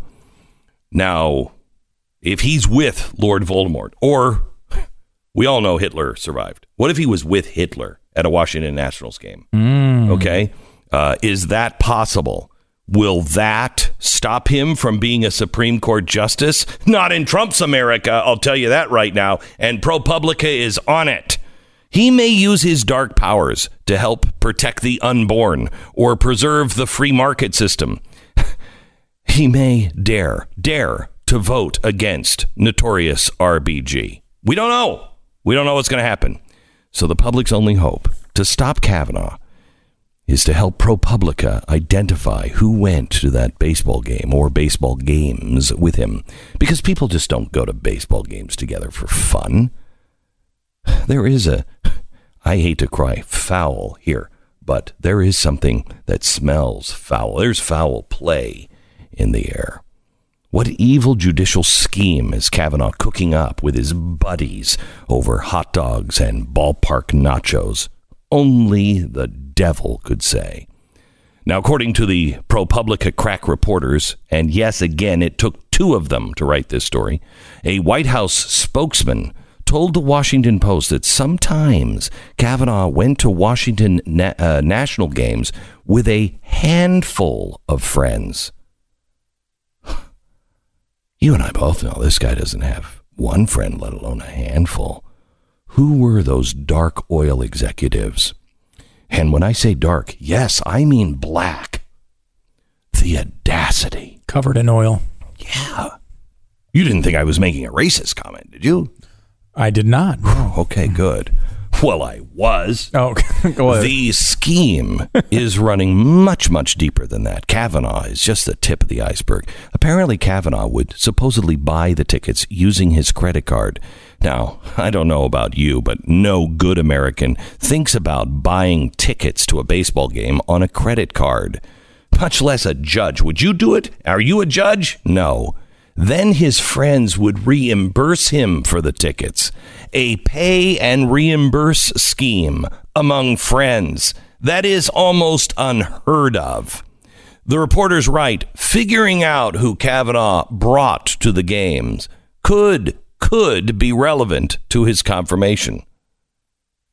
Of course, probably not, but it could be. I mean, he may have brought alien life forms who have been plotting against us for all these many years. He may be in with alien life forms. But even more relevant are the questions that they're not asking. And uh, dare I say it, I'm going to do it. Did he buy peanuts and Cracker Jacks? Like the song says, does, does he actually care if he never gets back? I don't know. The story also mentions that Kavanaugh has been photographed at least twice wearing that blue striped polo shirt. What does it mean? Will we survive? Oh, just keep it here, and you will continue to be addicted to that healthy, healthy outrage. It's Tuesday, August fourteenth. You're listening to the Glenn Beck Program. Dare I use the R word? Wait, wait, first, can we get an update uh, on my patriotism, please? Well, yes, thanks to a large six hundred sixty-six dollars donation from Margaret Sanger. Really? Uh, now, this is the GoFundMe page. Now, I want you to know I did not do this. Um, and, and if I did do this, I would, of course, be giving every penny to the Nazarene Fund. Um, but I didn't do this. This is somebody else that just wants to point out how patriotic I am. Exactly like Peter Strzok. Mm-hmm. Yesterday, Peter Strzok raised three, not making this up, three hundred thousand dollars on GoFundMe because he was fired from his job at the F B I. And he's such a patriotic guy that he he got on and he wanted to raise one hundred fifty thousand dollars. When he beat that, he's raised it to three hundred fifty thousand dollars, and he's up to three hundred thousand dollars now from people for what? So he doesn't worry about the having to actually pick up his very generous pension check from the F B I for the rest of his life. Unbelievable. But anyway, he's a he's a patriot. And somebody in this audience thought, you know, Glenn, you are a patriot, too. And I think we need to show our love and support mm-hmm. and thanks, gratitude, really on their knees kind of gratitude. Again, I'm not saying this. They are of all of the wonder as a thank you for mm-hmm. all of the wonderful things that I've done. And so many people over the years that you've been highly critical of have stepped up to support just, this effort. It just shows what a uniter I am. Five dollars from Francis Fox Piven now has come in. Really? Yeah. Now, some people would say that's just somebody else giving five dollars and using her name. Mm-hmm. But we know that that is Francis Fox Piven. Mm-hmm. Uh, ten dollars from Joy Behar. Wow. Ten dollars from the tan Colonel Sanders. The, it's a specific Colonel Sanders. Five dollars from Sally Muckinfudge. Oh, little Sally Muckinfudge. Yes. Did she did she ever get her eyes? Because she didn't Don't. have any eyes. And uh, I know we've raised money for her. Little Sally Muckinfudge in mm. the past. ten dollars from Black Lives Matter. See, reaching across uh, wow. the, the, all races, all creeds. Mm-hmm. And Alexandria Ocasio-Cortez, who needs the money for her campaign. Sure. How much did she give? twenty dollars. twenty dollars. Uh, too. I she don't actually, know if these are confirmed. She actually meant two hundred thousand dollars, but she's not that good at math. No. And uh, by the way, five thousand four hundred thirty-seven dollars now for the Nazarene or for your your... For my patriotic, patriotic spending, spending of around that around the neighborhood. So how much? Boy, I'm losing my voice. Uh, sorry, I went to a concert last night, uh, and uh, some would say that the music was so loud that you could not hear yourself singing even at the top of your lungs. Wow! And uh, it was the best way to go to a concert when you can't tell how bad you're off key. It's perfect because now you feel like you belong on the stage. Anyway, um, so how much how much do we have going for our billion dollar Thank You Glenn fund? Well, we're only nine hundred and ninety nine million nine hundred and ninety four thousand five hundred and sixty three dollars away from our goal wow, of one billion. That, that doesn't uh, sound close. But you've you have raised five thousand four hundred and thirty seven dollars. So All right. Far. Well, Peter Strzok, I mean, not you, Pe- not me. No, no, no, no, no. no, no, no I'm no, sorry. No. This I, I miss- great listener or whoever mm-hmm. uh, that strangely uh, has all of my information and photos of me uh, that. He must have hacked into my computer. Anyway, um, he has put this together, and uh, it's it's beautiful. You're still behind Peter Strzok, who's raised two hundred and sixty-four thousand dollars. Okay, I'm I'm going to be hurt, America. I'm going to be hurt because again, you know, if I were raising this for oh, women and children who are slaves, hey, let's raise three hundred thousand dollars in the next twenty-four hours. I'd get it. Okay, I'd get it if we didn't make it. Okay, what is it? So it's a bunch of children who are slaves from ISIS and, you know, women who are being raped all the time, whatever, blah, blah, blah. How many times do we have to hear about that? This is about me. Mm-hmm. You know what I mean? Right. This is about giving three hundred thousand dollars or more to me as a thank you for my patriotism, mm-hmm. like Peter Strzok has been thanked by so many. Hmm. So There's, it's an interesting re- reaction on Twitter. Some people uh, thinking this is a frivolous uh, effort. What do you mean? They're like, well, well, you move on from your GoFundMe page. Uh, you know, you're just trying to get money in your pocket. Yeah, um, yeah, yeah, yeah, yeah. No, that, no, I'm, I'm I'm going to the mall. Right. I'm but, taking all of this. I, if I get the billion dollars, I am going to the mall and I'm going to buy the mall. And that will help create jobs. Yeah. It'll help create well, no, I'm going to close it down. I'll buy the mall, and I can only shop there. And there are no. I, I may keep some employees just to ring things up. Hmm. It's interesting though that you'd think it's a the Nazarene Fund would be a frivolous thing to talk about. Well, but again, well, you're keeping this money, not giving it to the Nazarene Fund. So we I mean, look, that, we don't okay. want to talk about the Nazarene Fund because mm-hmm. honestly, I every time I talk about it, I I mean, I know people are like, oh, geez, I can't listen to it anymore. Uh, you know, and it's really hard to talk about. Nobody wants to deal with it. So that's not what we're doing here. We are raising money because everybody's favorite subject is, of course, me and my patriotism. And uh, I mean, you do talk about it a lot, a lot, yeah. a lot. So, I mean, it's somebody's favorite topic. Well, look how many people listen. You know what I mean? They right. love hearing about me. They sure do. Yeah, they, they sure do. Yeah, Glenn, and that's so. how amazing that this. That's listener... why in a on a national radio program in just an hour we can raise five grand. You know, some would say that's probably the worst we've ever done on one of these things. But mm-hmm. as I said, okay, I'm going to come clean with you. I wasn't at a concert last night. Okay, I have really bad. Um. Well, it's it's not throat cancer. Uh, it's worse than that. And it's all in my throat. And it's just cutting. I'm I'm slowly bleeding to death. And okay. if I had this money, I could I could maybe I could find a doctor that could help me because I can't afford health care, health insurance because this country is just going to let me die. Really? Yeah. Doesn't seem. And so I need this money. Uh, and. Also, not a lot of people know this. I have a I have a child without a face um, that I'm I've personally been trying to help out and get this kid a new face. Um, but uh, I could use your help. I could use your help. Oh, children without faces. Children without faces. And we'll, uh, we'll... I'll make a donation to them too. All I need is a billion dollars. We'll get that put together. Okay. Uh, by the way, uh, so there is a story in Forbes magazine, and. Uh, Here is the here's the this is both good news and bad news. The R N C word entered the vocabulary of Bitcoin enthusiasts. OK, so I saw that headline. I'm like, what is the R and the C word? Here it is. The R and the C word, rehypothecation mm. and commingling are antithetical to how Bitcoin works as they are integral to how Wall Street works. OK, Stu. Long-standing prediction on this program. Yes, you've uh, many times stated that if you start seeing the word rehypothecation in news stories, it's time to run for the mountains. Yes, yes. So this is two words that are entering the uh, vocabulary of Bitcoin enthusiasts, and soon, soon they will roll off tongues as freely as the term fiat currency does today, thanks to the entry of Wall Street incumbents into Bitcoin.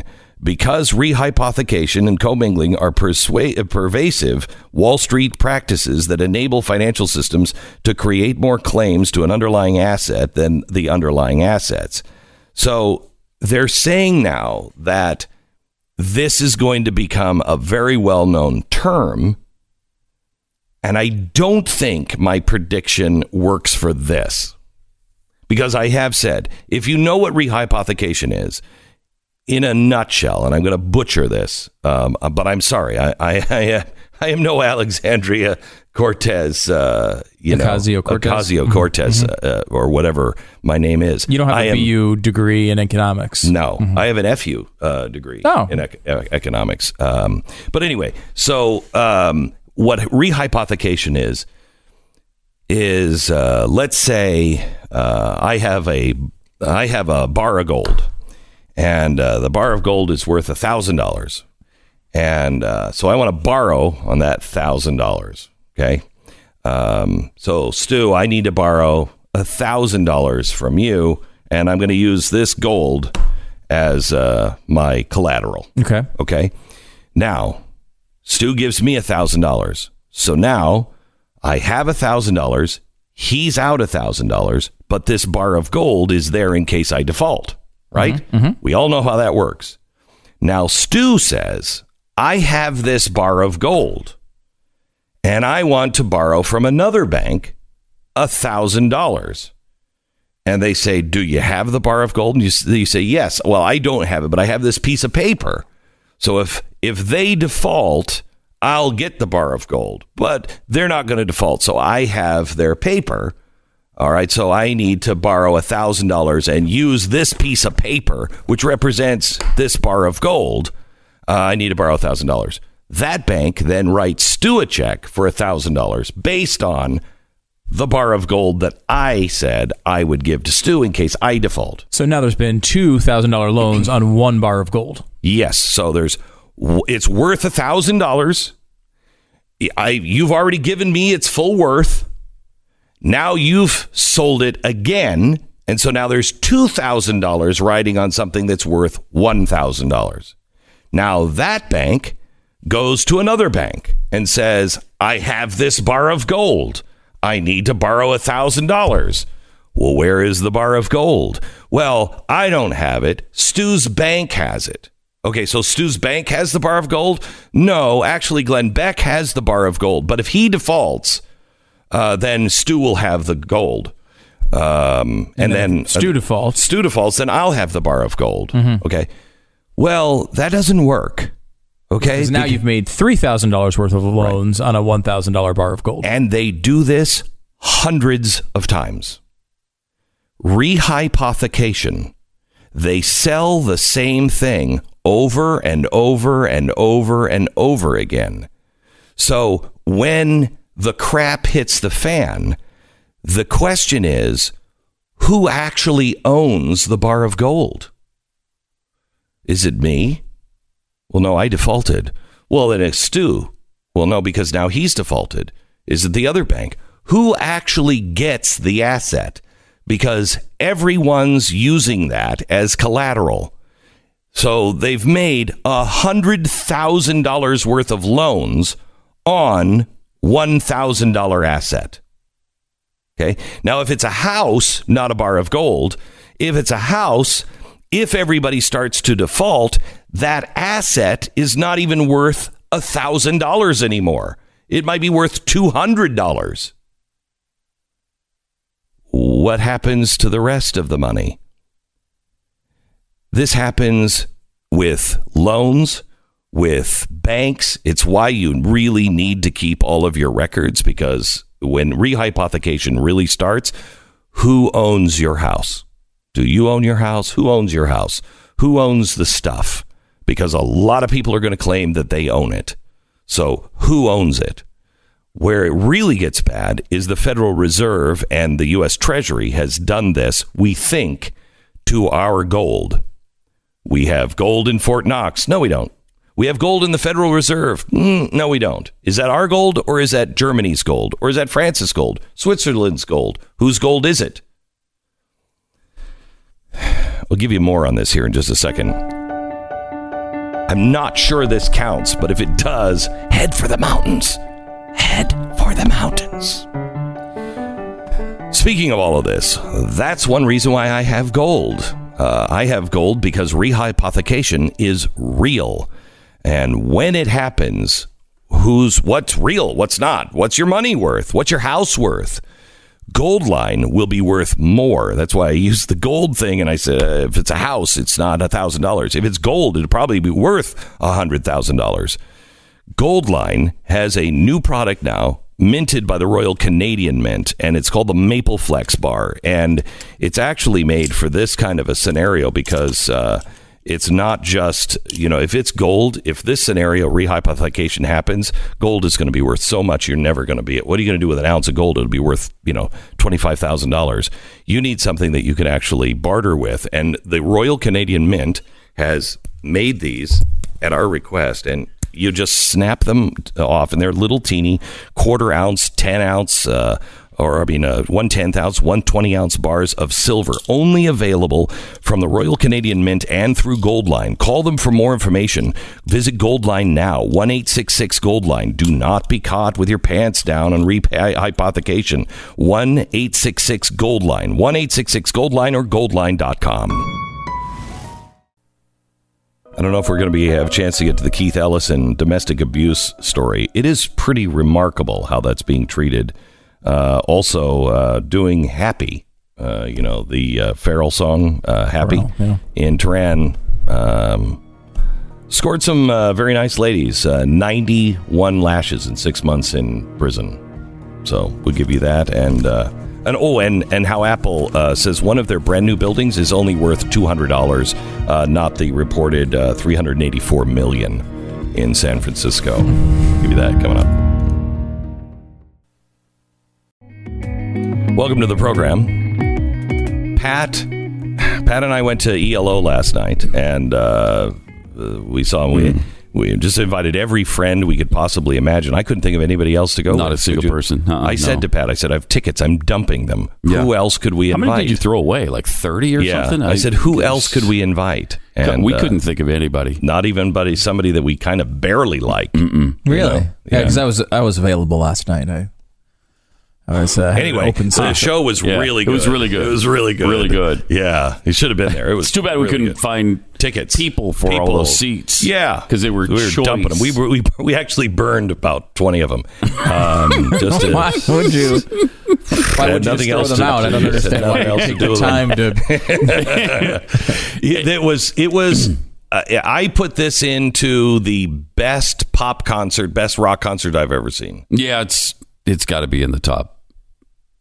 Two, one, one. I mean, I try to think. The only concert it's, I think is it's great. Yeah, the only concert I've ever seen that was I thought better was Michael Bublé, but Michael Bublé is in a different category enti- entirely. Yeah, I mean, this was a this was a stadium show, and it was from start to finish. It was uh, unreal. The it one so disturbing good. part of it was as I looked around at that crowd and I thought, why are all these old people here? Yeah. And then I realized, wait, I'm uh-oh. part of that I'm crowd. I'm one of them. I looked at the crowd last night and I thought would, to myself, it had to be an average of sixty. Yeah, maybe. Ish, maybe. fifty, sixty. There were a lot, surprisingly, a lot of young people there too. There were some. Yeah. yeah. Um, but, uh, you know, I, I looked at the crowd and I thought to myself, wow, we as a group of fans have not aged well. No, we haven't. We have not no, aged well. We haven't. You know, we used to be cool. Well, some people used to be cool.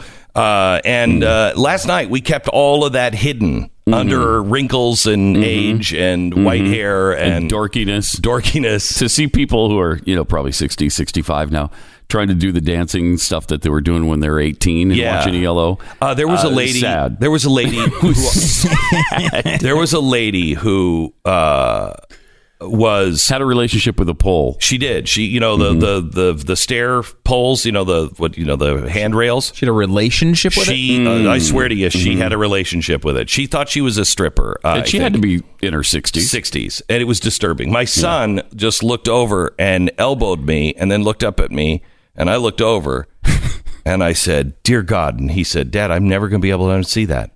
I, I mean, no, I will always remember my first concert now. Because mm-hmm. of that. That was his mm-hmm. first concert? That was his first concert, yeah. You brought him to E L O mm-hmm. for his first concert, yeah. and he saw a sixty-year-old stripper? That yeah. was what he's going to remember? He actually is a huge fan. Of I mean, E L O? He, yeah, huge fan. Hmm. He knows all the words, and I mean, oh, I've indoctrinated them. Oh, I have. So, uh, but it was it was great. If you have a chance really to good. see E L O, um, I've waited since nineteen seventy-six to see them. I've How? never seen them. Uh, is this an, have they not toured in a long time, or what? What's uh, the, they don't? Well, they weren't really touring a I lot. Think were they? Jeff Lynne wasn't with them for a long time. Yeah, okay. and and he's the man. And, I mean, he's the yeah. he wrote all the songs. He's I think he's the only person from the original, but that he's the only one you need. Yeah, you know he play and it's on the, the albums. The, the he's band. playing every. He plays every instrument when he goes yeah. in to record. He plays every he instrument. Is he E L O. Is E L O. Yeah. Um, but this band that he's compiled to go with him on unbelievable. This, unbelievable. They might be better than the original E L O. They, I mean, it's they're it, great. It sounds exactly like the songs you've listened to for forty years. Yeah, I mean, exact. And the guy has made a pact with the devil. He does, he's seventy, seventy, and he mm-hmm. looks exactly the same. Yeah. It's weird. It's weird. There's something up with that. There's something so. up with that because it's not working on the audience. On the screen, he does a, he does a couple of Traveling Wilbury songs, and on the screen behind him, he's showing scenes from the Traveling Wilburys when they were together in eighty-seven, and he comes up on the screen, and then you look at him on stage there, and you can't tell any difference. Yeah. And like maybe if you else, saw him up I mean, close, Bob, it's, you could. But. It's Bob Dylan, Tom Petty, who's dead, uh, Roy Orbison, who's, who's dead. dead, George Harrison, who's dead. Who's dead. I mean, and you look at this guy's, you look at this guy's career, the songs that he has produced or written.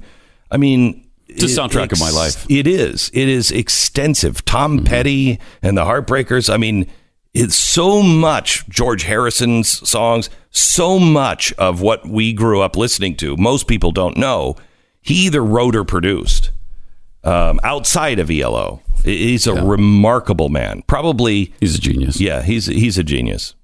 He's probably one of the most influential people of our lifetime that's still alive, and you're able to see him. Um, Do you feel regret mm-hmm. though that you went to that concert and enjoyed it with your with all of your friends that you could possibly think of to invite? Every single one. Instead of obsessing over like the Omarosa phone call tapes, like you could have done no. that instead. You could have been home. Oh, and we were like, thinking about that in our head, though. Yeah. We were we oh, were really? thinking about it. Yeah, because it seems like that would be a much better yeah. time, you know, way to spend no. your time. See the latest tweet too, by the way, uh, from the president. No. When you give a crazed, crying lowlife a break and give her a job at the White House, I guess it just didn't work out. Good work by General Kelly f- for quickly firing that dog. Oh, now they're saying that dog is racist. Yeah. Oh, C N N is yeah. reporting that dog is... He's, he's uh, called many people dog. Yeah. Uh, is there any white, other way to black. analyze anything? Now they're saying every time he calls someone stupid that it's, it's that a it's, black person, yeah, which is... Uh, did he just become racist after he got elected? Like, he was calling everyone in... I mean, he called Glenn stupid like yeah. twenty times. He yeah. called... Okay, the, that's not necessary. I mean, and he was right on that one, but I mean, he's not right on all of them. But I mean, every He only said it because he's orange and I'm white. Well, I don't know. Racist. You guys both seem like you're a little orange. Uh, I don't think it's that. But it's, it will be interesting to see that they, they have that thing where... Wherever he is an opponent of someone is the person he calls dog and stupid. So if he happens to be at one particular moment against an African-American person like Omarosa, mm. he's going to call that, or Maxine Waters. Those are the people who've attacking him lately. Mm-hmm. So he's calling them stupid and dogs. And when it was Ted Cruz and Marco Rubio and Carly uh, Fiorina, right? Like it, then it was them. It's just it's whoever it's else. Just so stupid. You just wonder, though, is there no one in the White House that can help him get a grip on it? So we just we don't have to go through this every every time. No, no, because C N N is no making, I don't think anybody can. Do I mean, this is uh, cataclysmic at C N N. Yeah. The dog thing, but they're that's oh, the C N N. Over that. They are so done. They're they just they're they're just hanging themselves. They just really are. Did you see? Mm-hmm. Did you see what uh, uh, Chris Cuomo said last night? I think, yes. Uh, uh, about uh, Antifa? Yeah. Is that... It? Unbelievable. Unbelievable. Unbelievable. Where, you know, hey, it, look, if you're a member of Antifa, if you're standing up against the Nazis, well, wait a minute. Wait a minute. What? If you're standing up against the Nazis and you're in Antifa and you're throwing the first punch even, I mean, legally, no difference, but morally... There's a huge difference. Mm-hmm. Uh, no, no. He's fine with the violence. Mm-hmm. He's fine with the violence. The well, press, you said that didn't measure up to the bigotry. Right. The press was actually w- was was treated and manhandled. Some of them had their their uh, their equipment taken and destroyed. They're fine with that. But you say C N N sucks. Yeah. You are a danger to all of us. We're all going to get killed. It's unbelievable. Unbelievable. Did you hear the uh, this latest uh, clip from the supposed Omarosa tapes that the media is trying to make a big deal out of? It's it's fascinating because the, the, the headline of it is Katrina Pearson, you remember the spokesperson for Trump during the campaign, mm. sa- said on a phone call that Trump did say the N-word. That's the headline that's going everywhere. Yes, he said it. Let's play the tape. I don't know if do we have the we tape? have the tape. We have multiple. I don't know if we have that tape here handy. We have multiple tapes. Do we have it, Sarah? Do we have it? We're looking. Yeah, for I don't the, think we have. I okay, don't think we have right. that tape. But that one just came out uh, fairly recently. So they're saying this, and and so mm. uh, then you listen to the tape, and the tape is they are discussing the potential possibility of a tape where led Trump by Omarosa, right? Where they say, mm. "Hey, is there a tra- is there a tape?" One of the advisors said, "I asked Trump if there's a tape of him saying the N-word. Would that be possible if there was a tape?" And he said no. And then we so now we got to figure out though if something like this comes out, how do we spin it again? So this is a a P R conversation where they're trying to figure out how to spin a tape they've not heard. Okay, so... And they don't know it even exists. In fact, everyone is denying that it... Everybody in the room says it doesn't exist. Right. But in case it does... Right. And then mm. and then Katrina Pearson said... She's like talking in Trump's voice almost. And she says, uh, yes, he said it and he regrets it. Like that. So, like, she's saying, my response in this situation would be, right. yes, he mm. said it, but he regrets it. But he wasn't. No one had heard the tape. Now, there's a, there's a, there are claims that the tape exists. Uh, you know, Omarosa is saying that they all also sorts of have things, tapes of him, uh, you know, pee, uh, being peed on by hookers. Come on, right? It's like, and they've supposedly had it for two years. Are you telling me they wouldn't have released that? Please, oh God, in the last two years, if they could have, this is ridiculous. They could have stopped him from from maybe being elected president. C N N, with that tape. C N N ran a headline last night. Why isn't Omarosa's book number one? Because nobody believes her. Everybody mm. knows she is a conniving witch. She was on on The Apprentice. Nobody liked her. Nobody trusted her. The only person in America who seemed to think anything positive about her was, was Donald, Donald Trump. Donald Trump. Yeah. Everyone, the whole staff hated her. Right. Everybody on the show hated her. Uh, the only person who thought she was any good was Donald Trump, which, again, to his detriment. Again, how many times have we talked about these advisors that he throws in there that, that seem terrible? I mean, luckily now, basically all of the really bad ones are gone. Yes. All the ones we were warning about during the campaign. I mean, I can't think of any exception off the top of my head. There's probably one or two I'm forgetting. But most of them are all the gone. The big ones are gone now. Yeah, they're all big gone. The big ones are gone. And then they've sorted through them, which is a real positive. I mean, yeah. you know, Steve Bannon and Manafort and Flynn and mm-hmm. Lewandowski and, you know, mm-hmm. Pearson and did you, did you Omarosa. Did you, and, did, you hear the, did you hear the tape uh, yesterday where Donald Trump was uh, talking to her and he's like, what happened? Yes. Omarosa. This, okay. We'll know if he really is really lying. I mean, you know, he knows it and he's lying. I think there's lots That's, of things that he does where he's where he's he believes it. You know, he's somehow or another convinced himself that that's the truth. There were more people there. It's not not true, but he is somehow or another convinced himself. I think that's when he sounds kind of convincing. Here he knows he's lying and he's acting. Do we have that tape? We do. This is the Omarosa tape two. Omarosa, what's going on? I just saw on the news that you're thinking about leaving. What happened? General Kelly, General Kelly came to me and said that you guys wanted me to leave. No, I, I, nobody even told me about it. Oh, nobody. Wow. You know, they run a big operation, but I didn't know it. I didn't know that. I love I that. I don't love you leaving at all. I love that. He's like, I didn't know it. I didn't know it. Damn it. It's like a, it's so, it is. Now it's, a, it's powerful. It's, a, it's powerful. It's powerful. Powerful piece of acting. Yeah, you, they, you, can, you can sense the passion. They right. bleeped there. It because it's a G D. Yeah. But yeah. to hear his actual uh, pronunciation, he's like, oh, darn. He's so uh, frustrated. Like, he just can't believe they got rid of her. If oh. only. Uh, and it's only funny. I had some say in this it's stuff. Funny. If only I had some power in this house.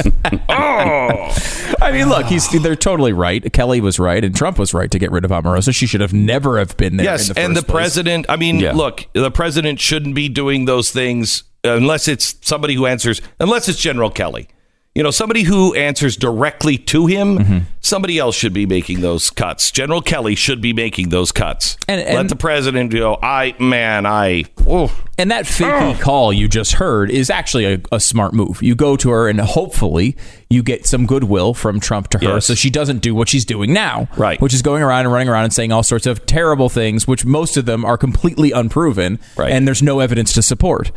I mean, whoever thought this book would sell, moron. Whoever thought this book mm. would sell is an idiot. Unless, I mean, because no, I mean, who? Yeah, the only nobody, thing... Nobody likes her, nobody believes her. I mean, look, the Michael Wolff thing, I don't think people believe that either, but it sold a lot of copies. So you could see potentially how they might think it. If she had an unbelievable I think the tape, Michael Wolff sh- uh, thing sold a lot of copies in the first few days because people were giving it credit for the first few days. Well, the, I, look, the, people bash the Michael Wolff book, how, and I, there's reasons to bash it. However, it's the main reason why Steve Bannon is out of the circle of, of, yes. of Donald Trump. So it's a real positive from that front because, you know, Bannon on the record to Michael Wolff told him lots of things that were was, ridiculous. Yeah, and it was interesting too because you knew it was it was Steve Bannon, and so you could you could learn something about right. Steve Bannon. Omarosa has no credibility. You're not learning anything about Omarosa yeah. that you didn't already know. She's she connives. Yeah. She backstabs. so. She lies. Shut up. By the way, can I still contribute to the GoFundMe page? Oh yeah, oh, yeah. for my uh, patriotism. Uh, yeah, yeah. Uh, nobody knows better I, I, than I, I do about your incredible patriotism. Thank you. One yeah. of your kidney stones, Pat, I, uh, earlier donated five dollars. Yeah, and kidney stone is really active on Twitter. I'm right. not surprised. Okay, okay. It's so, just one. Of them though, just one of yeah. them. Yeah, the rest wow, of them wow. are tightwads. Uh, okay. But uh, I appreciate it, Pat. You know, yeah. some people say we're only, do. we're only doing this to uh, you know beat Peter Strzok, uh, who's raised three hundred thousand dollars in it's the last twenty four hours. Oh, but your goal is a billion, right? Billion, oh. yes, billion dollars. Uh, you can do that at GoFundMe now. Um, all right, let me tell you about our sponsor this half hour. It's ZipRecruiter. Hiring is a challenge. You know, you could end up with an Omarosa. Uh, you want somebody that is uh, uh, smart. You want somebody who is right there uh, in line with your goals. The place to connect to those people is ZipRecruiter. ZipRecruiter.com slash Beck. You can try it for free. Now, uh, they send your job, uh, you know, applica- or the, the, you know, the job posting out to one hundred different leading job boards. But that's where everybody else stops. ZipRecruiter uses powerful matching technology to uh, scan thousands of resumes to find the people with the experience that you're looking for, the right fit, and then they go out and they invite them to apply for your job. This way, eighty percent of employers who uh, post on ZipRecruiter get the quality candidate in the first day. Try it for free, ZipRecruiter.com slash Beck. Again, free, ZipRecruiter.com slash Beck. Hey, coming up today at five o'clock only on the Blaze T V, we're going to talk about the death of comedy, the introduction of politics, and the survivors of that onslaught. Today, five o'clock only on the Blaze T V. Glenn Beck, Mercury.